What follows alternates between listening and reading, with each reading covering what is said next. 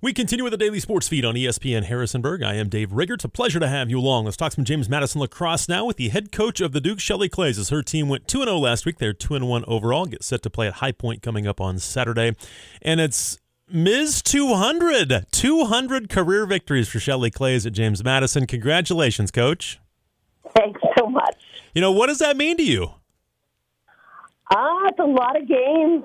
Um, it's just exciting to be able to kind of lump them all together, I guess. Um, and it's a lot of loyalty, you know. So I'm just really proud of, you know, all these different wonderful ladies that have come through this program, whether they were athletes or coaches, and just helped me and us become a really great program and putting me in a position to be a winning coach. So I really appreciate um, just everyone and everything, you know, that have helped me to be lifted up in this way.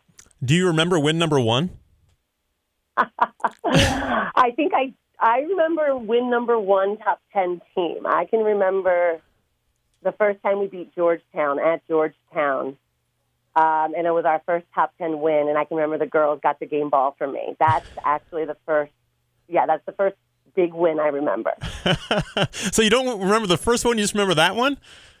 I did. I, unfortunately, in this moment, yes, that's the first win I'm remembering. Like big monumental win where the girls made a big deal of it for me. Oh, that's awesome. We're talking to Shelley Klaes, the lacrosse coach at James Madison. Again, she picked up her 200th victory on Saturday with her victory over UConn. And coach, how different is is lacrosse as a sport from when you first took over or first got into it when you were playing to to it is is to how it is right now? Is it night and day from from where it is?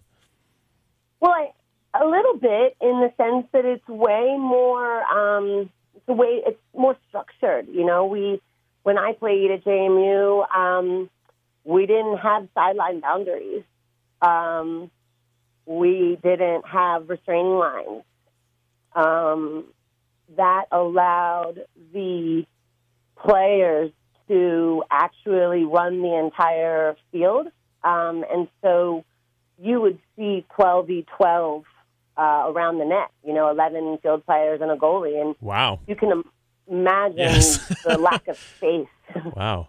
Um, and so back then, attacking the goal from behind the net was really the only way you could, um, you know, implement your offenses and find, um, you know, I think um, security in handling the ball. Because if you tried to attack from a- above the goal, there were just layers of defense that you had to break down. So, you know, I think in that realm, um, yeah, I think the game has changed, and then I think the technology um, and the the the speed and skill, um, the stick work is just so much better.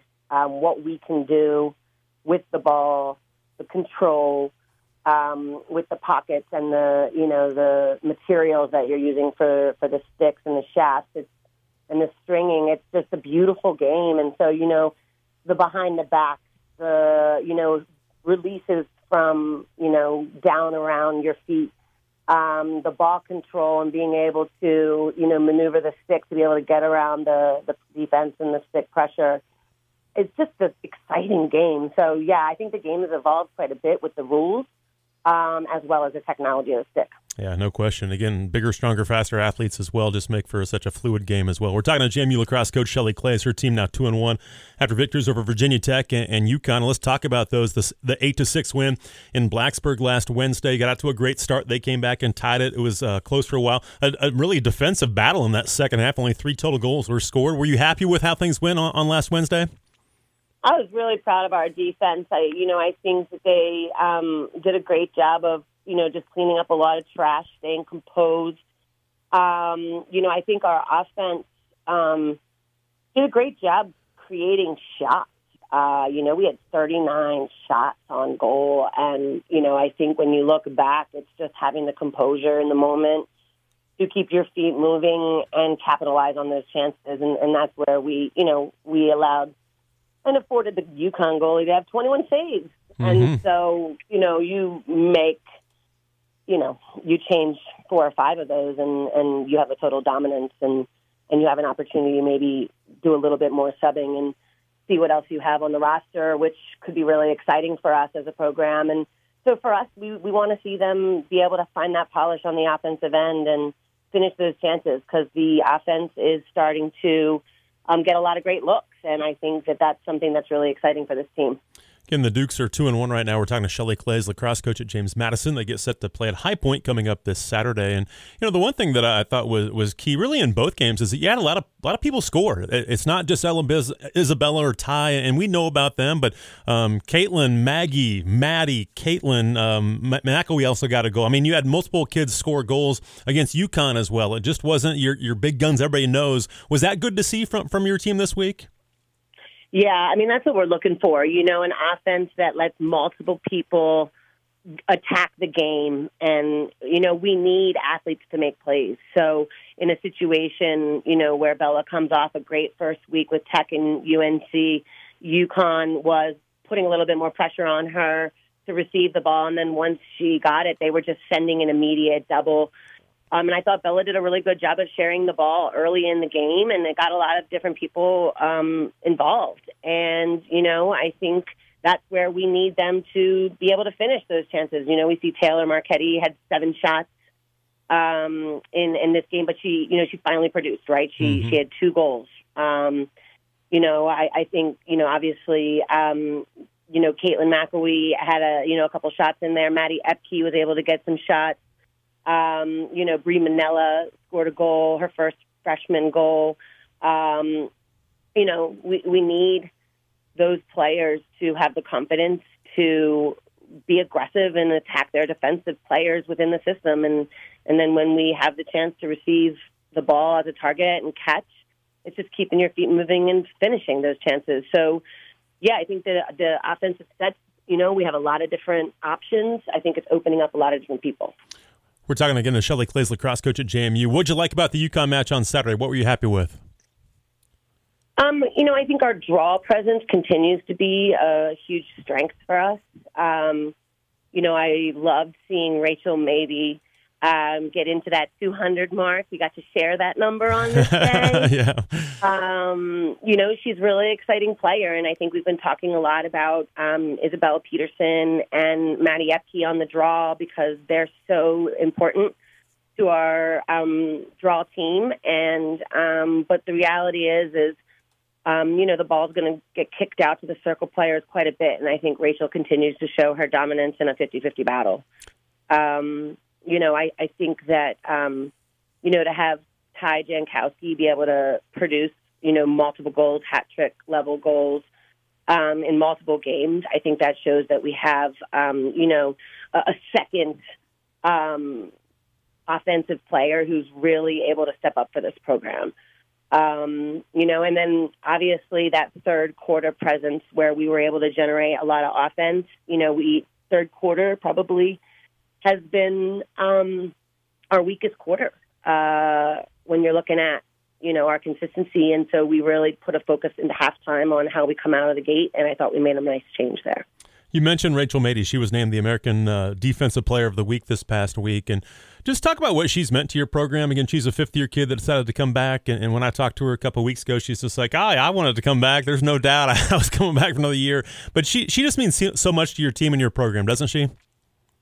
Honestly, I think she's probably one of the strongest leaders I've ever worked with. Um, and to see her in this fifth year, um, you know, uh, role, she is so locked in. Um, she just, you know, I was listening to Cater talk to the whole team. She is just seeing the game at such a high level, such a big picture. Um, she's able to take in everything that's happening around her on such a level of detail, um, and she is demanding everything out of the people around her, and that's you know a beautiful thing when you have a player who can actually do it and, and execute, but she also is able to lift everyone else up around her to match her level. It's just an incredible thing to see happen. That's got to make you so proud as a coach it's wonderful, you yeah. know, uh, to see her relish in her role and, you know, um, just brings so much she just influences us in so many ways. She's so competitive. She loves to be out there. She makes everything more fun. Um, and you know, it whenever we split up on teams, um, Rachel's team does well. So it's definitely it's no surprise about her that just brings in success to a program. She's got that it factor. there's no doubt about that. We're talking with Shelley Klaes, lacrosse coach at James Madison. And how'd you feel like Kat played in, in, in goal for you? It seemed like she was pretty consistent for you in both games. Yeah, I think Kat's done a good job of holding her own. And, um, you know, as the game goes on, she's getting more and more comfortable. Um, you know, and, and I think that's really awesome for Kat, and I think that's awesome for this program. Um, yeah, I'm, I'm happy with her performance. You have uh, no games this midweek. Is it nice to kind of kind of catch your breath after those first three games? And, and again, now you kind of know about your team a little bit more. Is it nice to have some time before you play High Point on Saturday?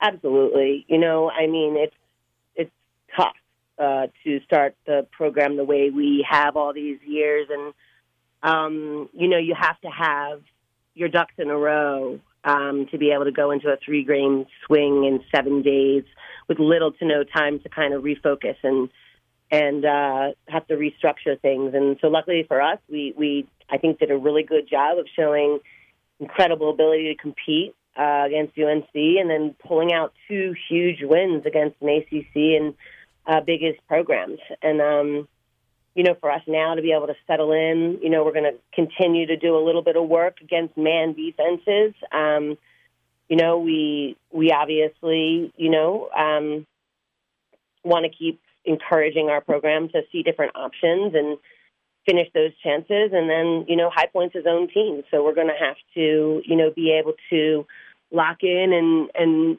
be able to produce, uh, you know, a lot of ball movement and then, like I said earlier, the ability to finish with crashing defenders underneath you with a you know a solid goal, goalie and Taylor Suppley.